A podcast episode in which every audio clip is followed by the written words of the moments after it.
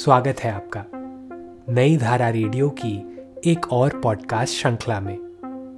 यह श्रृंखला नई धारा के संस्थापक श्री उदयराज सिंह जी के साहित्य को समर्पित है। इस पॉडकास्ट में आप सुनेंगे उदयराज जी द्वारा लिखी कहानियाँ, संस्मरण व लेख। सुनना न भूलें नई धारा रेडियो पर। न्यायमूर्ति श्री तारकेश्वर नाथ श्री तारकेश्वर नाथ भूतपूर्व न्यायमूर्ति, पटना उच्च न्यायालय को मैं जब भी याद करता हूँ तो मेरा जी घबरा उठता है कि प्रतिभा और ईमानदारी का यह मेलजोल आज दुर्लभ हो गया है। तारकेश्वर बाबू, बिहार के नामी गिरामी महाधिवक्ता महावीर प्रसाद के भांजे थे। उन्होंने महावीर बाबू से वकालत की ट्रेनिंग ली। वे दोनों प्रतिभा के ऐसे धनी थे कि एक दूसरे के पूरक बने। तारकेश्वर बाबू एक ईमानदार व्यक्ति, आध्यात्मिक पुरुष तथा संवेदनशील मानव पहले थे। एक महान विधिवेदता पीछे।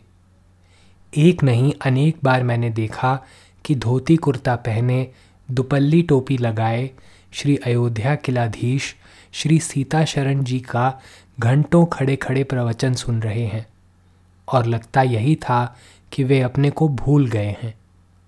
जब ध्यान से टूटते तो मुझे बगल में खड़ा देखकर मुस्कुराते, अपनी गाड़ी पर बैठ जाते। कभी कभी उन्हें पटना स्टेशन के हनुमान मंदिर में भी भक्तों की अपार भीड़ में हाथ जोड़े दर्शन के लिए घंटों खड़े मैंने देखा था। जजी का तामझाम उस समय उनके साथ नहीं था।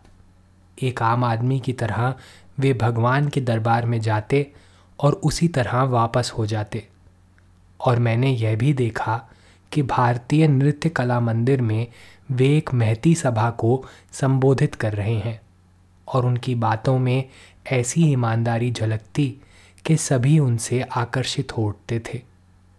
तारकेश्वर बाबू जज होने के पहले तक हमारे राज्य के वकील भी थे और मेरे पिता फ़ीस स्वरूप उन्हें जो भी दे देते, वे सहर्ष स्वीकार कर लेते और अपना बिल तो कभी भेजते ही नहीं थे। उनमें इतनी विनम्रता थी कि मुझे बराबर हैरत होती थी कि न्यायमूर्ति का पद कैसे संभाल सकेंगे, पर उनमें ऐसी क्षमता थी कि उस पद की गरिमा को उन्होंने बढ़ाया और वह पद उन्हें पाकर गौरवान्वित हुआ। उन्हें उस पद के लिए कोई अहंकार न था और ना मोह। उनकी स्मृति को मेरा शत बार नमन। इस पॉडकास्ट को सुनने के लिए आपका धन्यवाद। हम आशा करते हैं कि हमारी यह प्रस्तुति आपको ज़रूर पसंद आई होगी। अन्य पॉडकास्ट्स, वीडियो इंटरव्यूज़ आदि के लिए नई धारा को सभी सोशल मीडिया प्लेटफॉर्म्स पर फॉलो करें।